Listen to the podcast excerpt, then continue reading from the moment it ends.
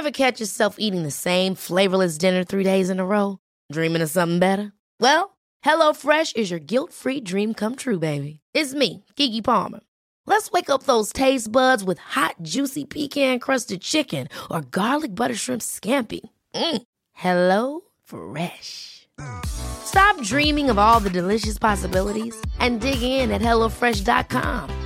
Let's get this dinner party started.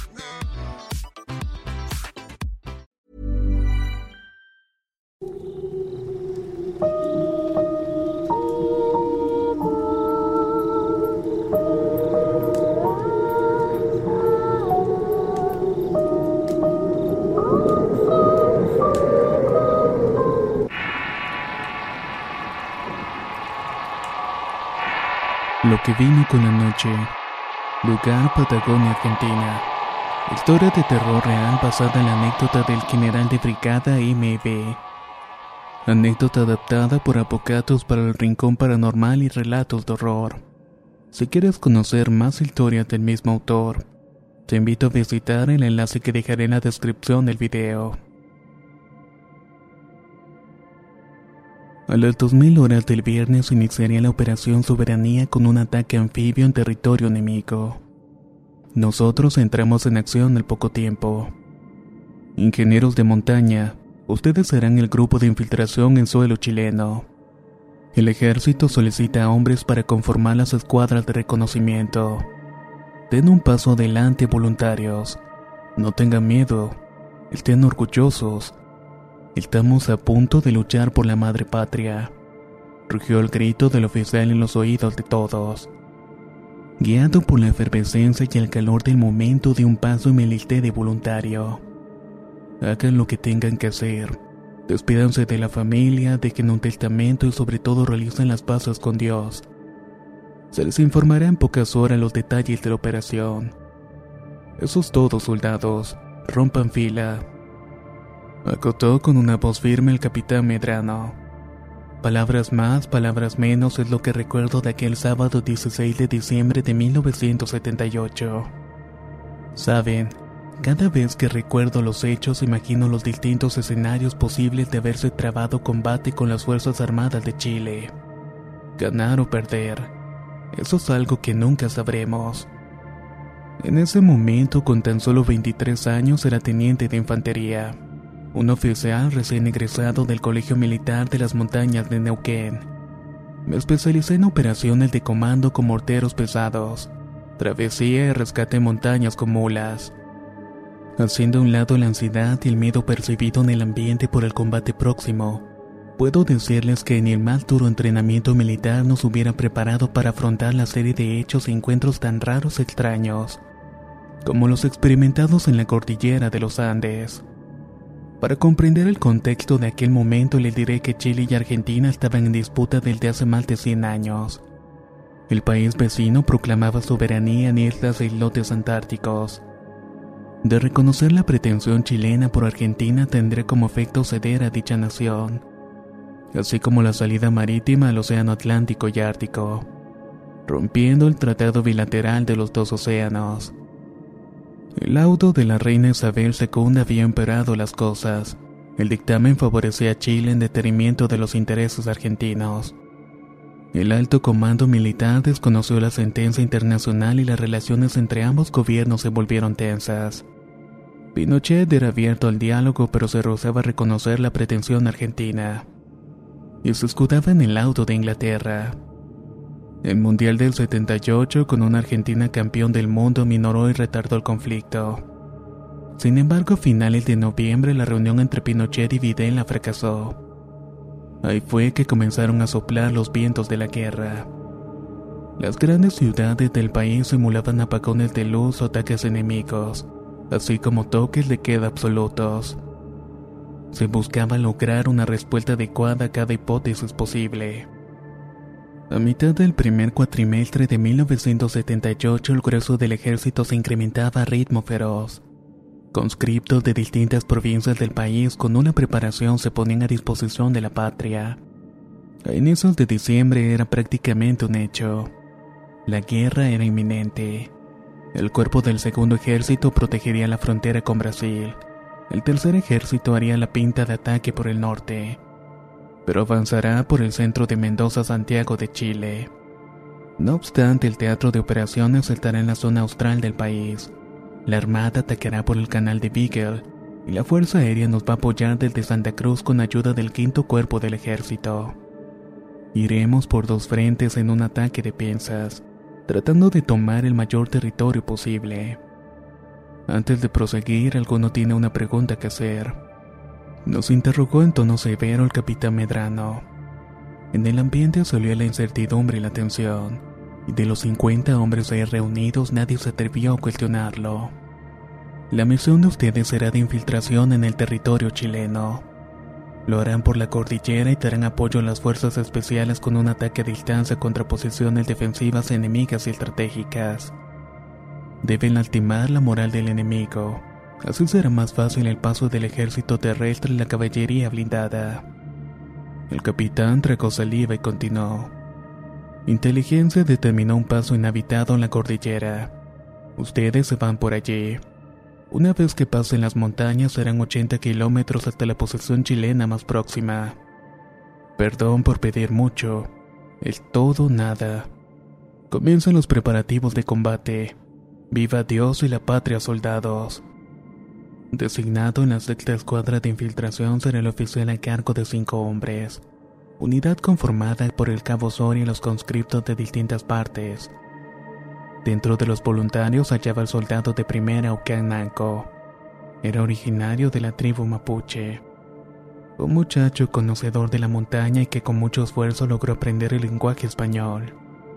En la madrugada del 17 de diciembre partimos de la base del regimiento, mientras las demás escuadras serían trasladadas por aire hasta el punto de partida. Nosotros debíamos guiar a las mulas que transportaban los insumos y armamentos necesarios para la operación. En las 2000 horas llegamos a la panza de Nandú, el último pueblo argentino. Era tierra patria conformado por apenas 150 personas. La gente se había reunido en la entrada del arrabal como si nos estuvieran esperando desde hace mucho tiempo. Hombres, mujeres y niños nos miraban curiosos. Presenté mis respetos al jefe de la comuna y solicité su permiso para descansar en el lugar y llenar las reservas de agua. No obstante, surgió el problema del dialecto. Un trastiempo que se solucionó con la intervención del soldado Khan. Mientras los hombres descansaban, sobre yo discutíamos el camino por donde íbamos a avanzar, lugares para los campamentos provisorios y el rol de cada uno de los soldados. En medio de la discusión se presentó Khan acompañado por el jefe del pueblo. Señor, el hombre que presente le quiere decir algo y creo que debe escucharlo. Dígale que hable, lo voy a escuchar, respondí. A continuación hizo de intérprete entre el jefe y yo. No se vayan del pueblo. ¿Cómo? No salgan, ellos ya vienen. ¿Quiénes? No deben salir porque ellos no son como nosotros. Me contestó muy nervioso el cacique antes de marcharse con Aucán. Soria me lanzó una mirada aguda esperando mi respuesta. En un primer momento imaginé que se trataba de algo sin importancia. Transcurrían las horas, el no tener novedades me comuniqué con radio con el comando. Querían que apresurara la avanzada de reconocimiento con el mayor sigilo posible. Los otros grupos de soldados eventualmente nos alcanzarían en unos días. En Panza de Nandú se quedaron más de la mitad de los animales esperando a los miembros de las escuadras restantes. Al momento de marcharnos un grito tronador clamó nuestras espaldas. Era el cacique que no dejaba de gritar lo mismo una y otra vez. Soldado Nanco, ¿qué es lo que está diciendo? Preguntó inquieto el cabo Soria. ¿Dónde van por la noche hay peligro. Cuidado. Acotó el conscripto. Inmediatamente ordené no mirar atrás y proseguir con la marcha. En la madrugada del 19 de diciembre, una caravana de seis hombres y cuatro mulas se marchaban del último pueblo argentino. Esta vez no era el ejército libertador de San Martín cruzando la cordillera para ayudar a O'Higgins. Esta vez se iba para otra cosa. Llegamos a la falda de las montañas e instintivamente nos detuvimos a observar nuestra tierra por última vez. No sé qué habrán imaginado los demás soldados. Pero en ese instante me preguntaba qué pasaría con mi familia, con mis amigos, mi barrio, el almacén de la esquina, con mi casa y con todo aquello que formaba parte de mi entorno. Todo iba a cambiar si estallaba la guerra. Todo era incertidumbre excepto que teníamos que combatir hasta el final y hasta el último hombre. La noche del 19 no la voy a olvidar jamás. El ambiente no era normal y lo sentía muy pesado y extraño. Desde la tarde, aunque Ananco estaba callado más de lo acostumbrado. Las mulas hacían renegar y se negaban a continuar el paso por las montañas. Para colmo estábamos completamente comunicados con el comando. La altura hacía imposible el uso de las radios. Designé a Soria la primera guardia y lo seguiré el conscripto López. Yo estaría en el relevo de la tercera guardia. Cerraba los ojos e intentaba dormir, pero era imposible. A la hora de mi relevo busqué al soldado por las cercanías y no lo encontré. Comencé a silbar bajito y obtuve una respuesta igual pero distinta a la vez. Algo así como un suseo. Esta era una manera de comunicarse para evitar hablar cuando no se podía. Me acerqué despacio al sonido tratando de dar con López y lo que allí no era lo que estaba buscando. There's never been a faster or easier way to start your weight loss journey than with PlushCare. PlushCare accepts most insurance plans and gives you online access to board-certified physicians who can prescribe FDA-approved weight loss medications like Wigovi and Zepbound for those who qualify. Take charge of your health and speak with a board-certified physician about a weight loss plan that's right for you. Get started today at plushcare.com slash weight loss. That's plushcare.com slash weight loss. plushcare.com slash weight loss. Ever catch yourself eating the same flavorless dinner three days in a row? Dreaming of something better? Well, HelloFresh is your guilt-free dream come true, baby. It's me, Kiki Palmer. Let's wake up those taste buds with hot, juicy pecan-crusted chicken or garlic butter shrimp scampi. Mm. Hello Fresh. Stop dreaming of all the delicious possibilities and dig in at HelloFresh.com. Let's get this dinner party started.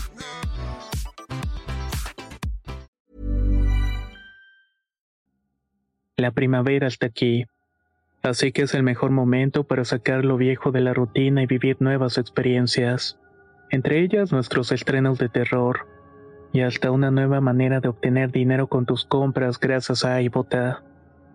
iBota es una app que puedes descargar totalmente gratis y que te da la mayor cantidad de dinero en efectivo en cientos de artículos y marcas, no solo las botanas que disfrutas mientras nos escuchas, Olvídate de otras apps que son igual que brujos charlatanes y solamente te dan puntos fantasmas. Con iBotas simplemente agrega tus ofertas a la aplicación y obtén dinero real que podrás transferir a tu cuenta bancaria, PayPal o tarjeta de regalo. No lo dudes y únete a una comunidad con 50 millones de usuarios que ya disponen de los beneficios de más de 2.700 marcas y tiendas, como Lowe's, Macy's, Sephora y Best Buy. Y para que termines de convencerte, en este momento iBota está ofreciendo a nuestro público 5 dólares solo por probar iBota usando el código ROR cuando te registras. Solo tienes que ir al App Store o Google Play Store y descargar la aplicación iBota gratis para comenzar a ganar dinero en efectivo y usar el código ROR. Esto es iBota en Google Play o App Store y usa el código ROR. Aprovecha los nuevos comienzos y corre a descargar la aplicación para ganar más cashback.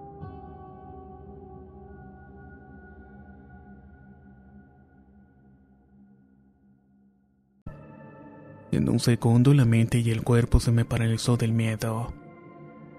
Por dentro me preguntaba qué era lo que estaba viendo. Sin dudas personas no lo eran. Estos seres no se parecían a nada que hubiera visto antes. Medían alrededor de tres metros con extremidades muy largas. Tenía la piel de un tono plomo opaco y un rostro horrible. Cuando la vista se acostumbró a la oscuridad, observé al López estático medio de ellos.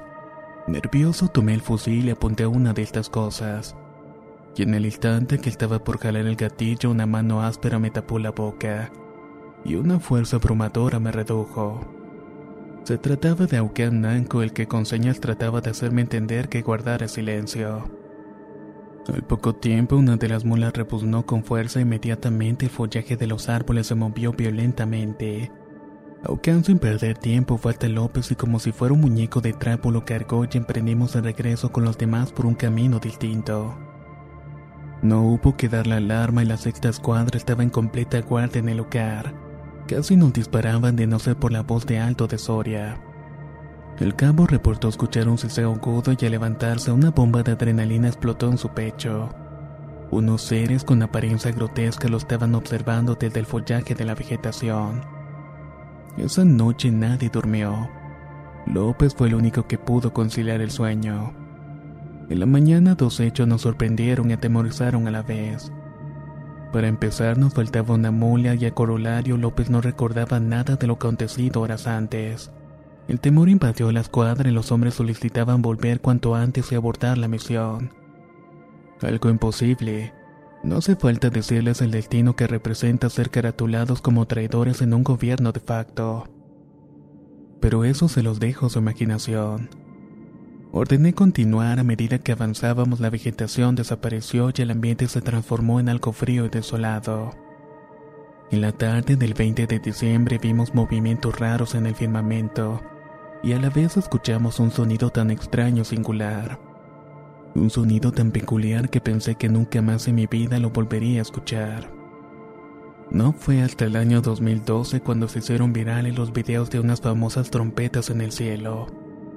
Ahí comprendí que hace unas décadas atrás había escuchado el mismo e idéntico sonido. El soldado Nanko miraba con preocupación el cielo y el nerviosismo en los demás soldados se podía observar a simple vista. De un momento a otro el sonido del viento, el de nuestros pasos y de las bestias desaparecieron. Un bullizo agudo y metálico se hizo presente en el firmamento. Y para cuando nos dimos cuenta nos encontrábamos rodeados por esas presencias amorfas. El miedo se plasmó en el rostro de cada uno de nosotros. Cargamos armas por instinto y el cabo Soria y los demás soldados me gritaban aterrados por las órdenes a seguir. Estaba a punto de ordenar fuego cuando el soldado Okan, prediciendo mis acciones, gritó: ¡Alto, no hagan nada! Nanko, con paso lento, se acercó hasta uno de ellos, dejando el fusil en el suelo. El siseo se incrementó en volumen ante esto. Cabo, diga a los demás en voz baja que apunten a cada una de estas cosas. Cuando dé la orden, vamos a disparar. Soria, ¿me escuchó, Soria? Al girarme observé espantado mis hombres en el piso inertes en un estado catatónico.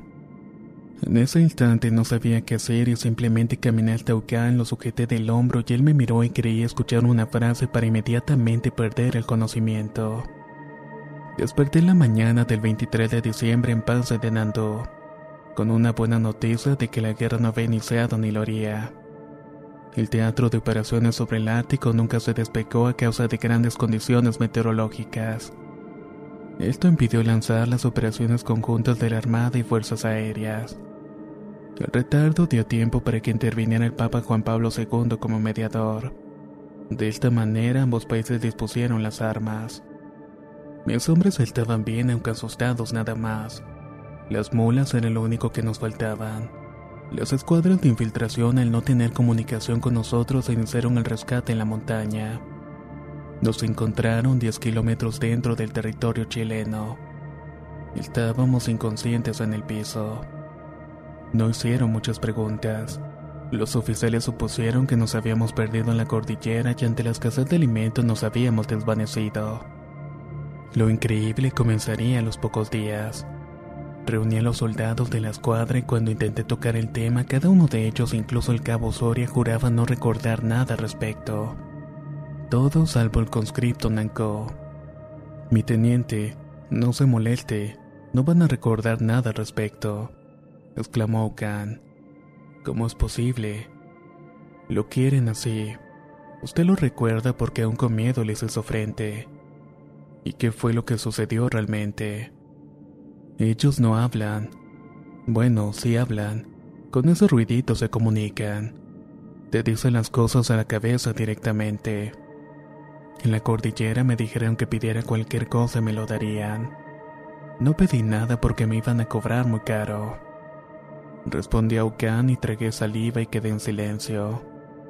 Había oído hablar sobre ellos y hasta hoy pensé que eran puros cuentos, pero créame que no quiero volver a verlos. Una cosa mal, teniente. Ese ruido que escuchó en el cielo es la señal para avisarnos que vienen. Mi pueblo cuenta mucho sobre ellos y nadie sabe de dónde vienen o a dónde van. Simplemente aparecen y ya. Quizá para usted haya sido la primera vez en escucharlos, pero nosotros ya estamos muy acostumbrados. Acotó Nanko. Cuando te agarré del hombro, ¿qué me dijiste? Que había sido un honor servir junto a usted. Ni yo sabía qué iba a pasar con esos bichos al lado. Aquí el final de mi historia. El cabo Soria y yo estuvimos sirviendo en el ejército por varios años más. Los conscriptos terminaron el servicio obligatorio y volvieron a la vida civil. El soldado de primera Ucan Nanko se convirtió en uno de mis mejores amigos hasta su fallecimiento en 1998. Pruebas sobre lo que relato no tengo. Solo mi palabra. Quizás muchos dirán que es mentira sobre la infiltración a territorio chileno, pues para ello invito a ver el interrogatorio judicial al general Videla en 2010. El propio Videla confiesa que algunas tropas argentinas llegaron a introducirse hasta 20 kilómetros en territorio enemigo. Y fue en 1978 que mis hombres y yo nos enfrentamos con algo más. Algo para nada humano. ¿Qué les ha parecido este fascinante relato que acaban de escuchar? Déjenos saber su opinión en la caja de comentarios. Nos escuchamos en el próximo relato.